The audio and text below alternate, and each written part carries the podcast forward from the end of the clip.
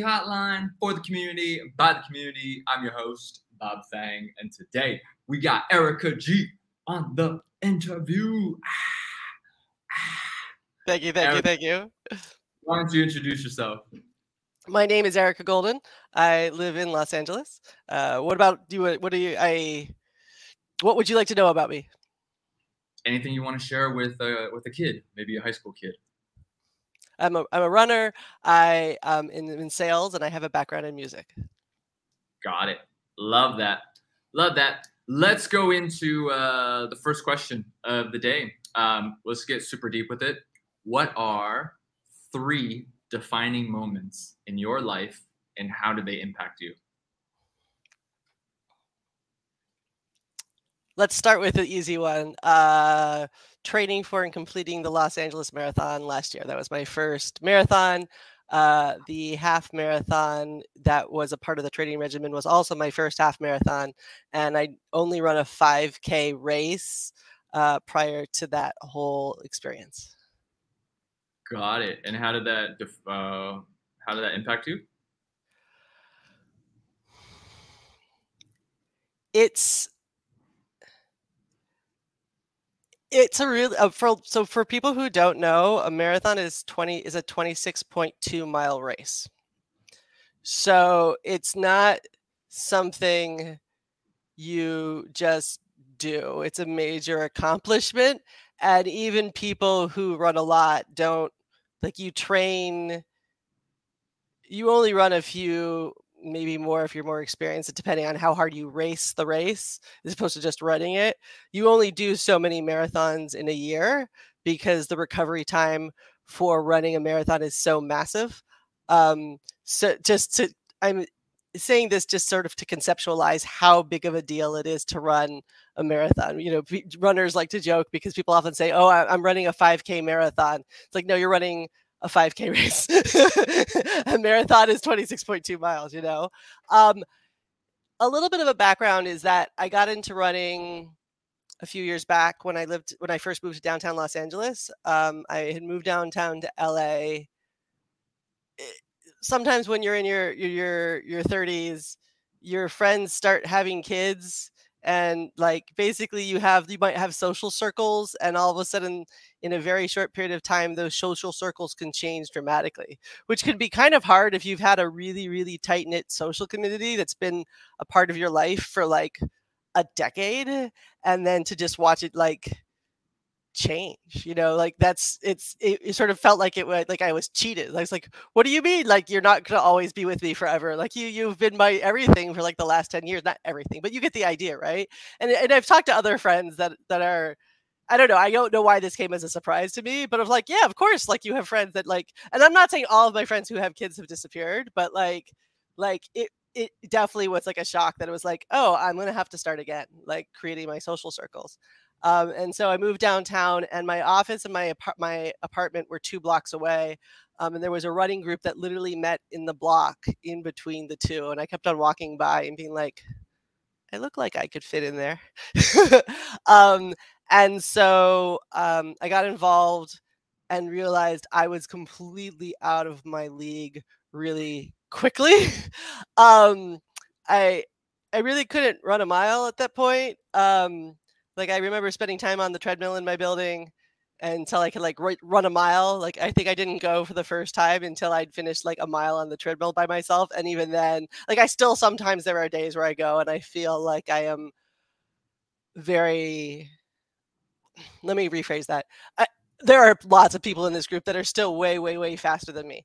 Um, it has been surprising to me to find out some of those faster people still haven't run a marathon. Um, so it's it's it's a slightly different like training for distance and training for speed is not necessarily the same thing.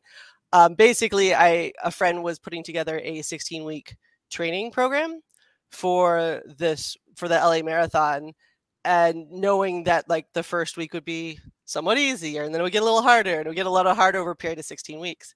And so i just showed up for the first week of training. Like basically it's a series of long runs on saturdays and then they give you like your homework on all the runs and miles and exercises you need to do between one week and next. And so i just showed up and then I did what they told me to do slowly.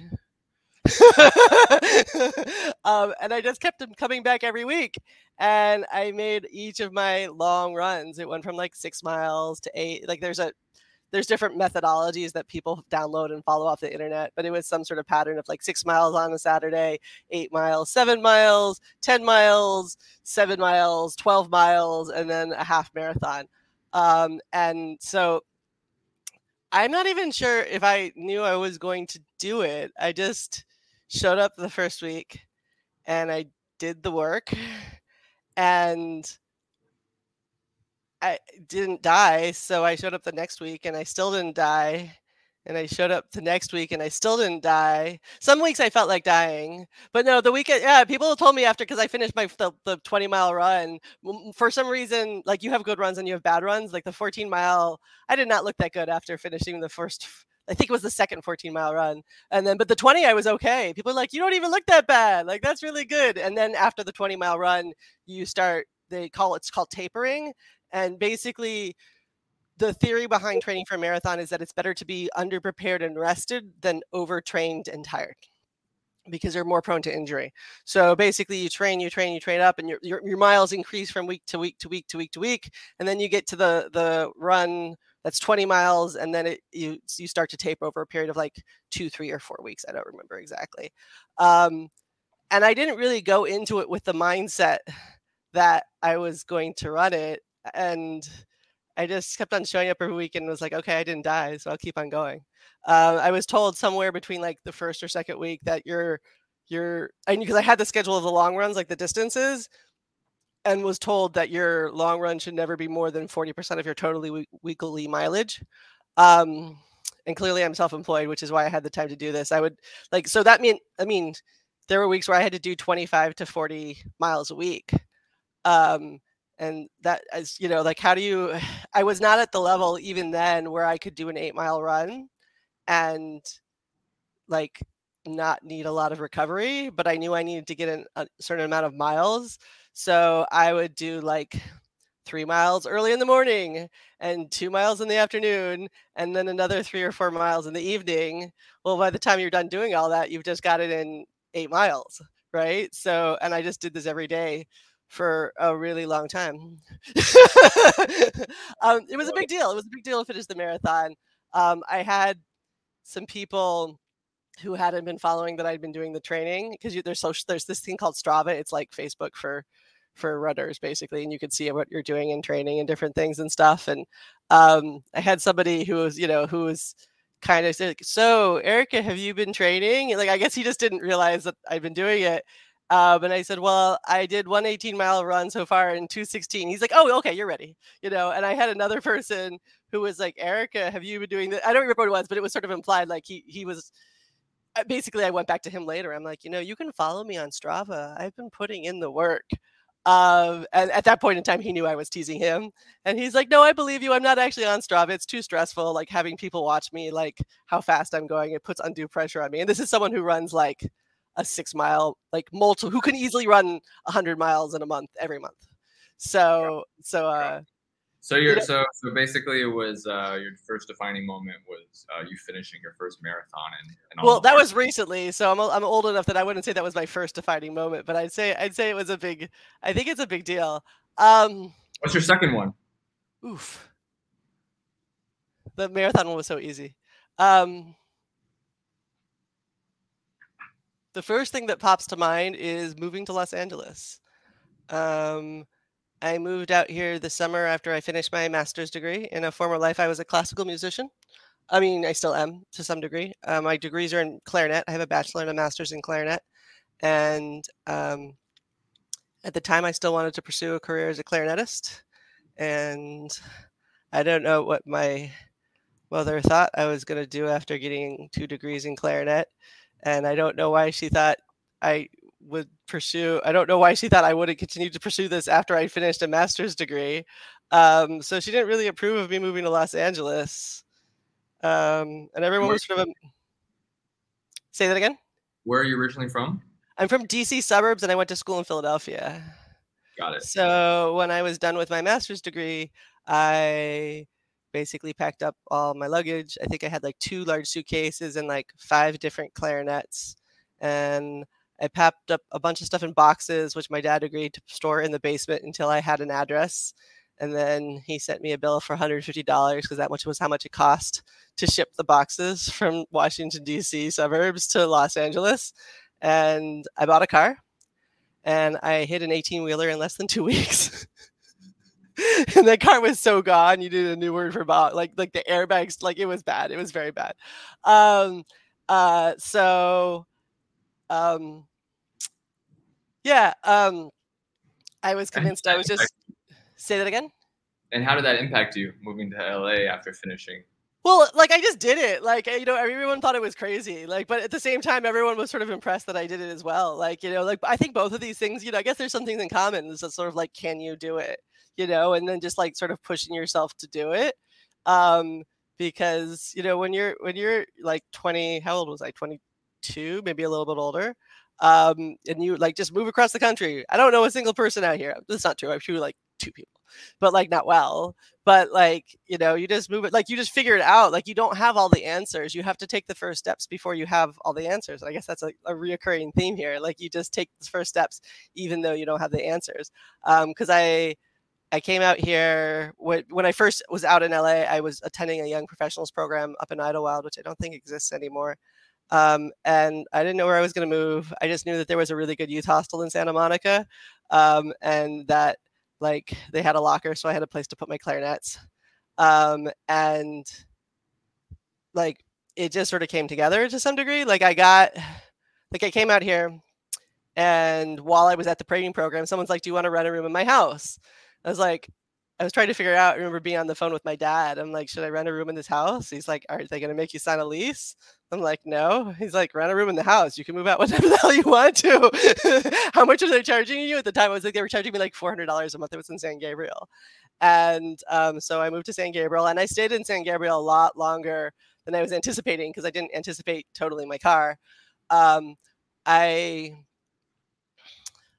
I had a job for like a day at the Hollywood Bowl, and then I totaled my car. I remember calling them because I was on the way to the job when my car got totaled. I was like, "Just so you know, I'm not coming into work today, or tomorrow, or the day after that," because I was like, I my you know, my uncle helped me bought my car, and then um like I just I, I, don't know. I was just convinced I was going to turn Los Angeles public transportation into Philadelphia transportation, um, which was, of course, like very silly. But I was like, you know, it was just the, the naive young person just think, like, thinking you're like, I'm going to force it into existence. And to be fair, there are lots of public transportation options in LA that people, like, people don't take advantage of and do work efficiently. Um, but, but, uh, yeah, you, living primarily off of public transportation in Los Angeles is, is a way to feel very isolated. Um, so I didn't have a car for a while. Um, and I I was trying to find work, which was difficult. And I, I went to go down to the strip mall down the street to see if I could apply for a job.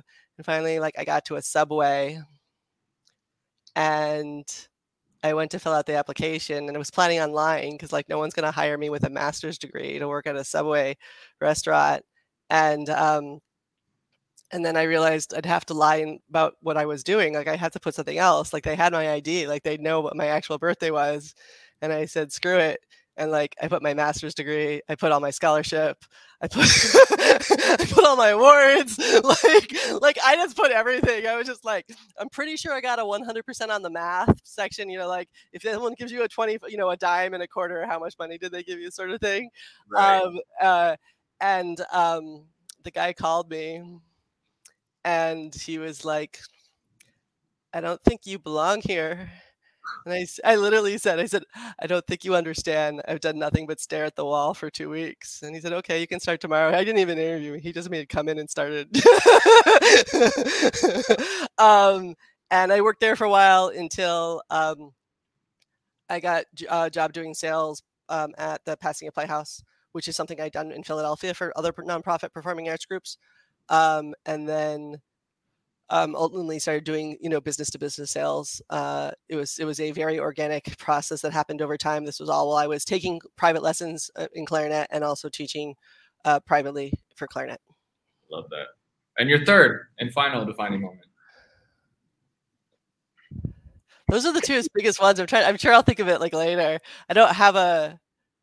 I have both my parents. I haven't lost my parents yet. You know, I, my family's still around. It's a small family. Um, I don't have any kids, so I can't say you know, the birth of my child or anything.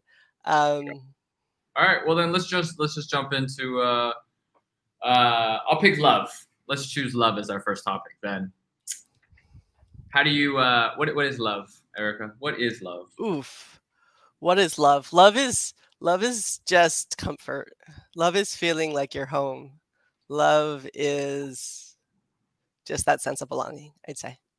Got it. Who was your first love? Oof. Um, probably my college boyfriend. Yeah. And uh, and how did that how did that start? How did that end? So you're not. Have you, have you spent any time? Wait, how much time have you spent on the East Coast? Uh, 18 years. Okay, where where I can't remember. You told me. I apologize. Yeah, no, it's fine. I'm from Florida, Fort Lauderdale. Okay, okay. So all right, so you wouldn't you would not if you were from New York, you might be familiar with what I was talking about, but if you're from Florida, probably not. So in Philadelphia, there's this thing called the Mummers Parade and these Mummers Clubs, and they're they're very old school organizations where like it's it's very South Philadelphia, primarily Italian and Irish, and they put on the Mummers Day Parade in Philadelphia. It's just a very old school sort of work, you know, historical like families that have lived there for generations clubs and they so the new year's day parade is famous and um my friend was playing in one of the mummers bands on new year's day so they got they don't you know they don't party the night before they have to get up at four in the morning but then they party new year's day in the evening and i mm. remember getting there and so she's like, come with me to the party. So I went with her to the party. And I was just like, I don't think I've seen so many good looking Italian drunk guys in one place at one time ever in my entire life. Like, this is great. And ironically, I ended up meeting the Irish guy uh, at, at the bar and like just we hit it off and, and took it from there. And there was just, you know, a certain level of comfort and stuff. I mean, we had very different backgrounds. And um, I don't know if things, if I would, you know, like it's, I, I, we there was a comfort level there that was good for me and stuff and I, I, think there was maybe a little bit of an insecurity on his part.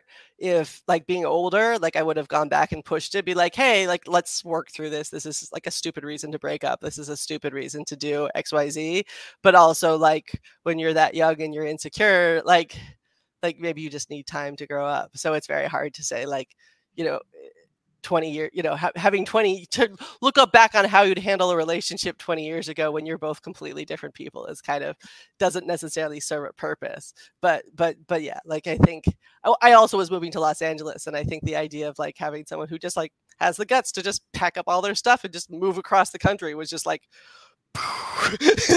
you know, like that's not a thing a lot of like people do.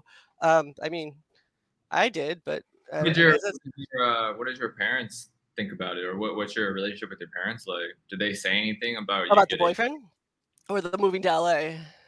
Moving to LA, like just her whole life choices, I guess. Um. So my mom did not approve of me moving to LA, like at all.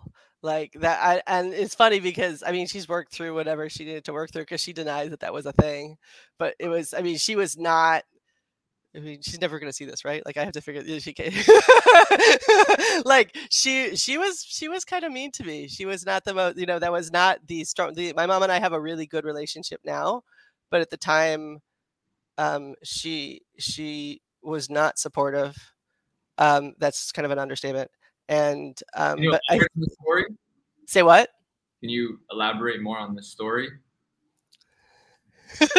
I'm trying to, to figure out what's appropriate to share. She was just kind of obnoxious. She was just kind of obnoxious. She she just told me like I had some money that was given to me at a certain point, and um, she's like, "Oh, you're a spoiled brat. You shouldn't use this money to do this." And so I was going to not do it, and then I was talking to somebody else who's like was like a mentor to me, and and they were like. So, if this is something you really, really want to do, oftentimes people use money as an excuse like you can't use money as an excuse like figure out how much money you need to do to do it and if you feel like set a goal and then save up the money of money you need to do it and then you do it. Like don't use this like money as an excuse thing just because someone told you like you're a spoiled brat and then i went and crunched the numbers and it was like wait now i can afford to do this now.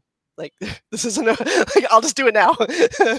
So um so i mean it was rough. I slept on an air mattress for like my first year in la um mm. but but i think that my mom and I, my mom and I have a really good relationship now for the most part. I don't think we'd have the relationship that we have now if I hadn't, if I had bent to what she, I don't, she wanted me to move back to Virginia, but not into her home, but into an apartment complex down the street where there's nothing for me. Like, like it's like I remember reading the story to someone else, and they're like, "So your mom wants her cake. She she wants her cake, and she wants to eat it too, right?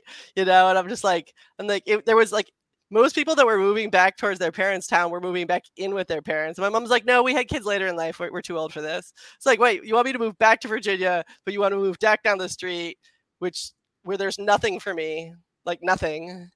Um, I'll, you know, if I'm going to not move west, you know, I'll stay in Philadelphia because Philadelphia was, you know, it was is a relatively inexpensive city compared to like any of the other major cities. Do you do you? What would you say to like the kids who don't have a, a good relationship with their mother?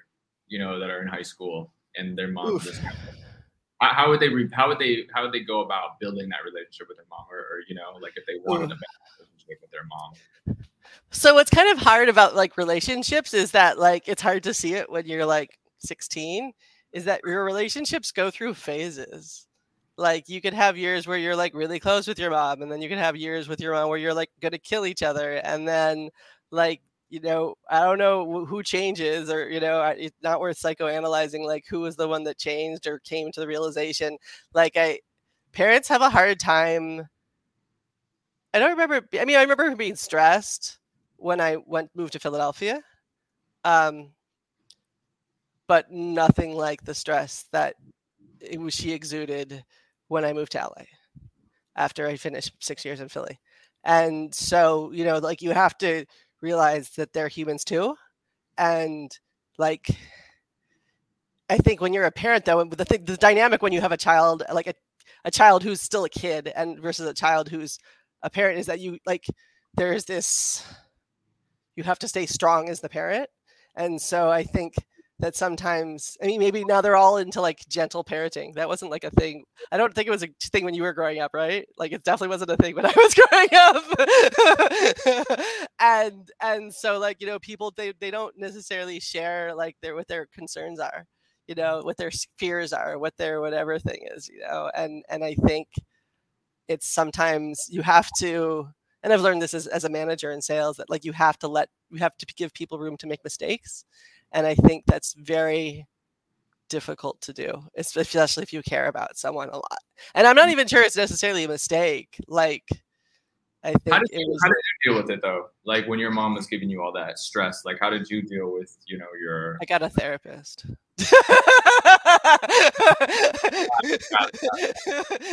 Who just like you know, helped me talk it through, you know, it was just sort of like, you know, and it was just sort of like, okay, like this is Uh, I'll just I don't know. I just moved out here, and eventually, over time, like it just became clear that you know I I basically over a period of time it became clear that if I wanted to continue to pursue music, that it was I, I wasn't good enough to make it into like one of the top 11 orchestras in the United States. Like there's literally a total of like 40 really well paying clarinet jobs in the entire country. Like literally. Like you have to wait for someone to die and then you have to audition with a thousand other people. And I'm not being facetious; like that's literally how competitive it is. Um, and there are other jobs as a musician, but there's a huge gap in pay. So then they're like between 30 and 50 something, and then there's nothing in between, and then there's the six figure salaries. And um, it just sort of organically happened over time. I wasn't going to make the top 11 and you know, the, the pay on the lower ones wasn't that good. So you have to do freelance work. And then it was just basically, it became clear that my music was going to be a business. And if I was going to do business, I might as well do an industry that like something I could actually make good money doing, um, where there's a little bit more. I mean, I've always done sales. Like sales has always been. It was clear that I was going to end up doing sales from like a young age. I was always like the kid who did the band fundraiser growing up and stuff. But um, where was I going with this? Uh, go, let's go straight to the topic of money since we're talking about. how, how, do you make money? How, how do I make money? Um, I'm kind of on sabbatical right now, which is kind of an interesting thing to say. Um, I I am very fortunate in that I have worked really, really hard over the last 17, 18 years and built up some uh, residual income from commissions because I've worked in 100% commission sales.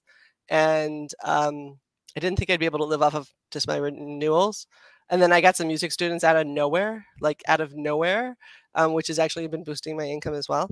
Um, but uh, when I'm not on sabbatical, um, I have done business to business sales and um, intend to open a consulting firm to help tech companies get better at selling their services, not to investors, but to the businesses themselves. I've seen a pattern of tech companies where they learn how to sell their services to investors and then they pivot to sell to the business businesses and they use the exact same sales script and it does not work and I asked a, a, mentor friend, I'm like, is it just me or is this a pattern I'm seeing? And his hands down, his words were, I remember them for the verbatim. He's like, he's like, hands down, 100% unequivocally, yes. like this is a pattern. Like the tech companies, they work really hard on like mastering this pitch to get money from VCs, and then they don't know how to pivot to to change their their their pitch for companies. Like there's tons of, of things they can do. There's tons of seminars they can go to. So but it's not it's seminars for selling your services to another business is needs to be a little bit more customized. Um i guess my question would be you know you have i guess over 15 years just doing b2b sales mm-hmm. um i think sales is pretty i mean it's pretty straightforward you know you reach out to 100 people maybe three people reach back to you and maybe one person closes the deal um, that's that's probably the general understanding. I guess my my question is, um, once you actually close the deal, how do you maintain that relationship? You know, like like you being in, in insurance mm-hmm. and mm-hmm. like how important is it? Like, is it important? Like after you you get them to sign up to to do that? Like, how important is it to keep in touch with them? How often do you keep in touch with them? Mm-hmm. Is that more important than actually closing the first sale or what? well you have to understand it, it depends when so so that's a sort of because you you're familiar with my background i do employee benefits um so because that's a renewal commission and half of your income is from your renewals right so and your residual income so to clarify that because in a lot of companies you once you sell it like it's somebody else's job to keep the the business on the books. So just to point that out that there there are plenty of jobs in sales where maintaining the relationship is no longer your responsibility. And so if you have no desire to do that part of the work, then then look for that kind of job because it is it is two different skill sets. Um, uh, but for me, it's there's sort of like an open enrollment annual renewal. I think when I was new with Aflac, um, I had like an Aflac franchise for people that are on here. Uh, the insurance company. Um, I when I was when I was newer in my career, I spent a lot of time nurturing my relationships with all of my clients and stuff. And and I had really great retention on all of those clients. But you can I mean there's a there's a once you reach a certain point, you start to lose a return on your investment. Um, and so you have to find like I could spend you know I could easily spend 40 hours a week just making sure all my clients are happy. How about, like, how about, how about for the kids? Uh, just uh, let's say your like kid is in high school. And uh-huh. they want to, you know, they want to do a band fundraiser. You know, okay. like they're doing their band fundraiser. What what and like I say they want to raise for a trip to like okay. DC something like that, and they need ten grand. Okay. What is and they need it in ninety days. What, what? All right, ten grand is a lot. All right, I, I can tell you because my high school, I went to one of the best. My high school band program had stuff set up so like, don't try and do everything yourself. Like there are people like don't recreate the reel from scratch. Like yeah, you know, and, and, there's, a, there's, a, group of like 30 kids and the teacher. Okay. Like, what do they do if they want to? So you'll laugh at this because you're now in California and you're from Florida originally, but no one in Northern Virginia blinked an eye. So when I my high school band when we did and we did exactly these things. Okay, so we would sell we would get oranges trucked in from Florida in December. We would sell these massive crates of really fresh oranges, which out here everyone thinks is crazy, but like like it was great because you, you can go and you show and you show up with box candy. Then you buy the box candy because you don't want to hurt the kids' feelings, but you don't really want the box candy, right? But like crate of really fresh oranges that were trucked in straight from from Florida.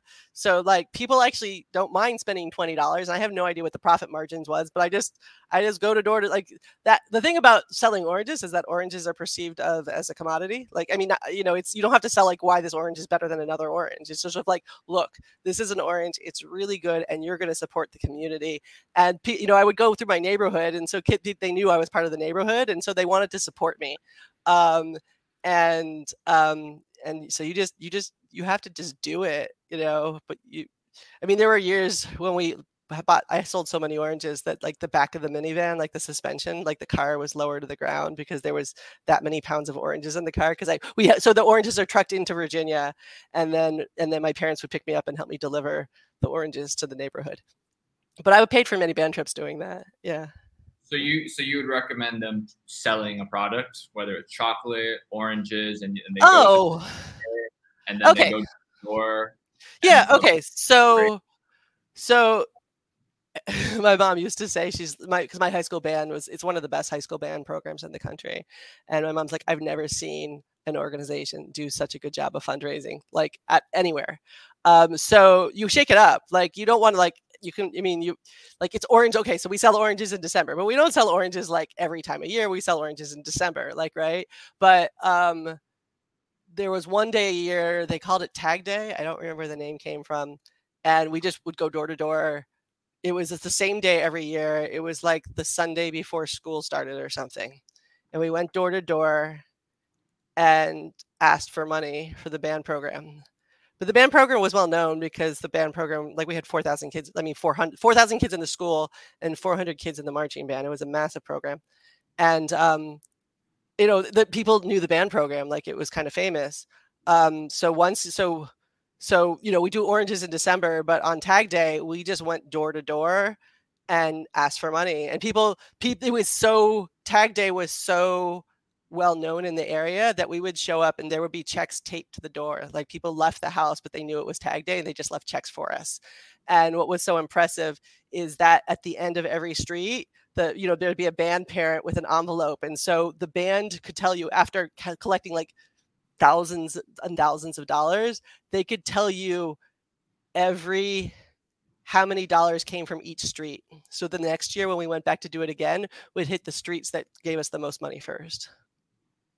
I like that. I yeah, like it, they were on a because they told us specifically not to repeat this, but I'm not saying the name of my high school, so I can I can say it. Yeah, one year we collected twenty six thousand dollars in one day. Okay. That's what like that just really well organized. There's like, okay, we're putting, you know, four kids in each car. And, you know, here's a map. These are the streets you have to go to. You Here's an envelope for this street. Here's an envelope for this street. Here's an envelope for this street. And they kept track of like they knew where every penny came from out of that twenty six thousand dollars. I mean, so it's a good. It's it's also a well. It's a good neighborhood. I, to be fair, like you couldn't do that in in a poor neighborhood. I'm realizing I'm coming from a place of privilege as I'm telling this story. Like it's it's it's a combination of the two. No, but that's good though. I mean, I mean, you guys had like a sales strategy, like putting the kids to work. I don't think a lot of schools even understand how to do that, um, or yeah. even are, are doing that. That's true. So that's great. Any uh, any any money tips on the side for about kids who want to make a side hustle? Yeah. Okay. So first off, live below your means. Like I, I wasn't planning. What were you doing in high school? In high school? Well, it just depends. I mean, I was told to get good grades so I could get a scholarship, which is so that was my focus. So did, did I make a lot of money in, in college, in high school? No. Um, I was definitely coming from a place of privilege where I didn't really have tons of stuff I needed, but like, but I could still, I, that doesn't mean you can't. That doesn't mean you can't. Right. Um, so if you want to make a high side hustle in even like school, even even not maybe not even high school, maybe just a recent grad. You know, okay. Like you, how, if you if we were to go back and you came back to LA for the first time instead of applying for a subway job and you wanted to to do another side hustle with the knowledge, oh. What would you do? Okay. All right, actually, sorry. So that's not entirely true. That's not entirely true because I did do fundraising, and sometimes I would get paid commissions on the fundraising. Like it wasn't all like vol. It wasn't always for my high school band. Like I did other stuff where I was also paid commission. So that's not into. And even in college. So when I was in college, I got jobs. Oh gosh, I had a lot of different sales jobs. Um, I did fundraising for the Kimmel Center, which is like the Disney Hall, but Philadelphia, and the Philadelphia Orchestra. And I would call. So you get paid like I don't know eight dollars an hour, whatever the minimum wage was at the time, plus commission. And I don't don't ask me what the commission was, but but um, I would just call. Like I was selling something that I really believed in. Like go go see the arts in, con- in concert. Go go see the arts. Like you're going to enjoy this. You're it's going to be a respite from your week like it's you you know you this is something that you will enjoy that you need to consciously choose to set time aside for yourself to enjoy and let me tell you about how amazing these artists are that are coming up in this program and be like so it's yo-yo ma's playing and then we've got this jazz artist and we've got you know we've got this group and we've got this group and like people just assumed i was a volunteer and I mean, you know, they were eh, yes, I was paid a commission. They were also very happy to pay me a commission. I remember the second I did it for two years, and when I when I left because I was moving to LA for the second year, I remember the manager just freaking out. She's like, "Losing Erica is like losing eight employees." um, but you know, you just get on the like enthusiasm sells. Enthusiasm, like if you have to, obviously don't sell anything that you don't see like value in. Um, but enthusiasm goes a really long way. Um, so I sold I, I sold subscriptions to concert series. Um, uh, I did. I got people to sign up for credit cards at Philly Stadium. So if you signed up for a credit card, you get a free T-shirt. So I don't necessarily believe in like like it didn't for me i wasn't selling the value of a credit card. It was like look if you sign up for a free t-shirt you get a credit card and like do you need another credit card? Yeah, i mean i didn't ask them that. I just sort of said hey like it was it was it was not a hard sell. It was it was it was a lot of drunk people who wanted a free t-shirt.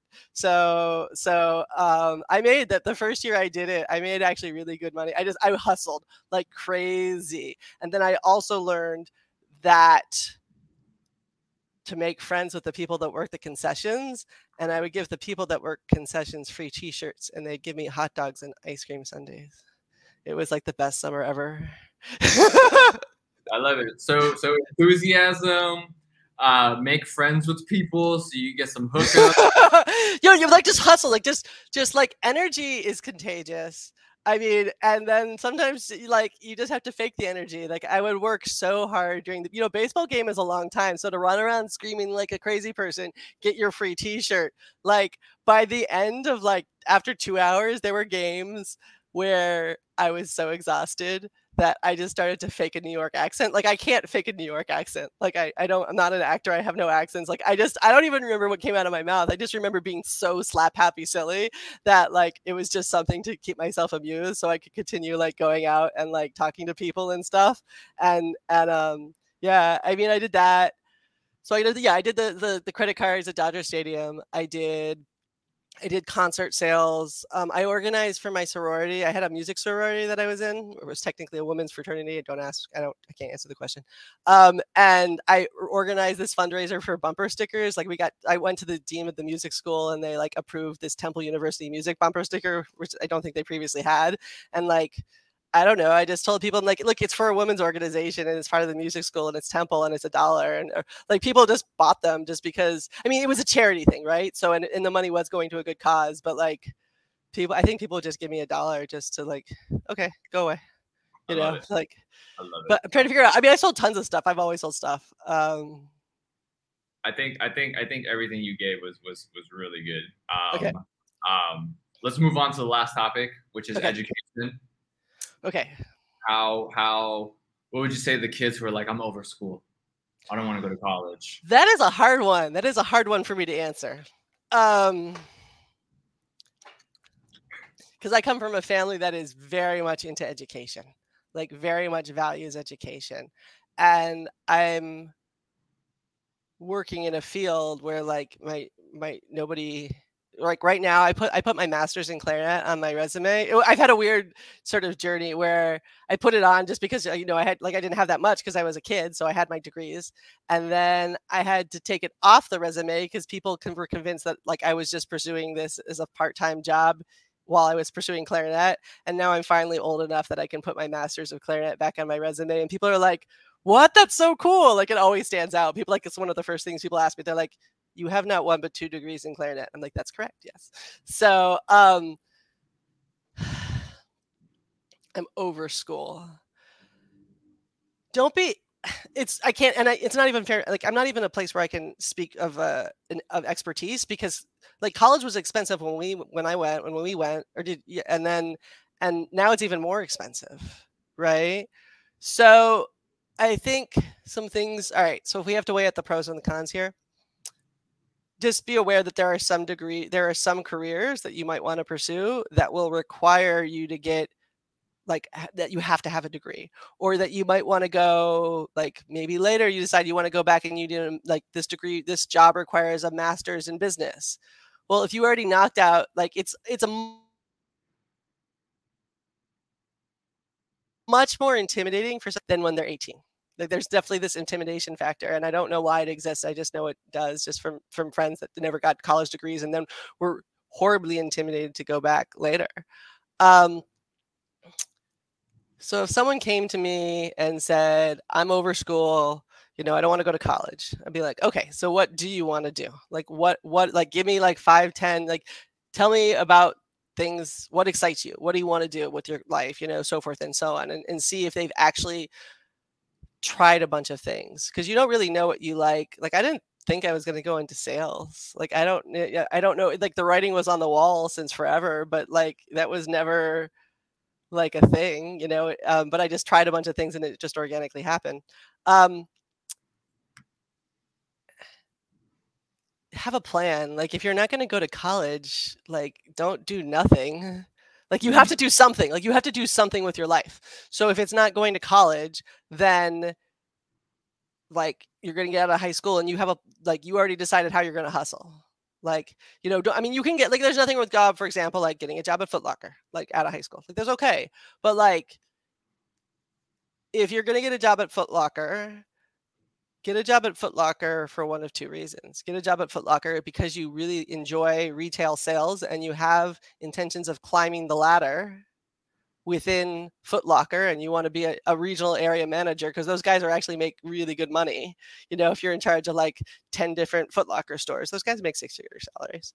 All right. Um, but you know do it because you really want like like you enjoy customer service and you enjoy sales or do it because it's an, an ends to a means so you get that job at Footlocker right out of high school, and you're using every moment when you're not at Footlocker to pursue a business path. But if you don't know and you can find somebody to give you scholarship money, then like just don't do nothing because that you like time is everything. Like you can't get time back. And so and you if you don't know what you want to do, just try things and try things and try things because eventually you will try something and you will be like, wow, this is way more fun than I thought it was going to be. Is that how you kind of went down your path? You just started trying things, or you always? Um, yeah. So the, when I started doing the insurance sales, it was supposed to be a part-time thing, and to to support my clarinet career. And then I started winning these vacations. and I was like, all right, this is kind of cool. Like I like free trips to free places and like eating and drinking on people's other dimes, you know. Um, and and then you start to actually realize like oh right this is actually fun. Like it's you know like like what is if this is where i am in my career and i'm winning free trips and that's cool but like what would happen if i actually took this part-time thing seriously? Like what if i really mastered my craft in sales? Like what does that mean? Um and then getting really good at it and starting to like i think the hardest part that stepping away from music is all right so when you get into music like in your high school band or whatever elementary school band like there's just kids play instruments. And then you get in middle school it's a little bit smaller and you get into high school and depending on your high school it may or may you know get competitive or not. I mean i'm very fortunate i came from a place of privilege. Um, but then outside of my high school then there were like even more competitive things that i auditioned for and got into. And and then you get into college and like the conservatory level and like you just you're surrounded by people who are so passionate about what they do and like you know and and you just have so much in common with these people and like it's they're just such interesting fascinating people and when you step away from that you're like you know i'm never going to have that community again. But then you get into sales and you get higher and higher and higher and higher up and the, the community gets smaller and smaller the higher up you get and you you do you find people who are like crazy passionate about entrepreneurship who can talk about like business all day long and uh, it's hard to like if you had told me 20 years ago that I would be talking to you about entrepreneurship and tech startups and like how like they don't marathons and run and marathons, right? Like there's no way. Like you just have no like there's no way to predict that I'd be running marathons and that I would be like like I want to be with my new company, like I want to be the company that venture capitalists call after they've invested in a company and say, come, you know, I need you to spend some time with these people. I need you to figure out like what is is their sales pitch working? If not, how can we change it? What can you know what how do we want to revamp this whole everything um, to to do it? Uh, because they because the the smaller companies don't necessarily have the funds for VP of, of, sales, or like they hire salespeople and they think the salespeople are going to be able to figure it out, and that's just a joke. Like it's it's it's really silly to think that you can hire a salesperson at twenty dollars an hour and and that they're going to figure it out on their own. Like like they they will they'll they'll figure it out how to do it at a substandard level. But if they had someone who was like, "Let me show you how to do this. Can you mirror this?" at something that's four times better, the chances that they'll be doing it three times better are probably really good. They just have to see someone else do it. I love it. Uh, any last words, tips for the kids, or do you want to share your last defining moment? This interview. No, I'm joking. No, uh, yeah, I, I, think I'm trying. To, what else is there? You know, uh, you know, live within your means. Live within your means. Um, I, it shocks me how many people live, even people who make really good money, live paycheck to paycheck. And that's just a really stressful way to live your life.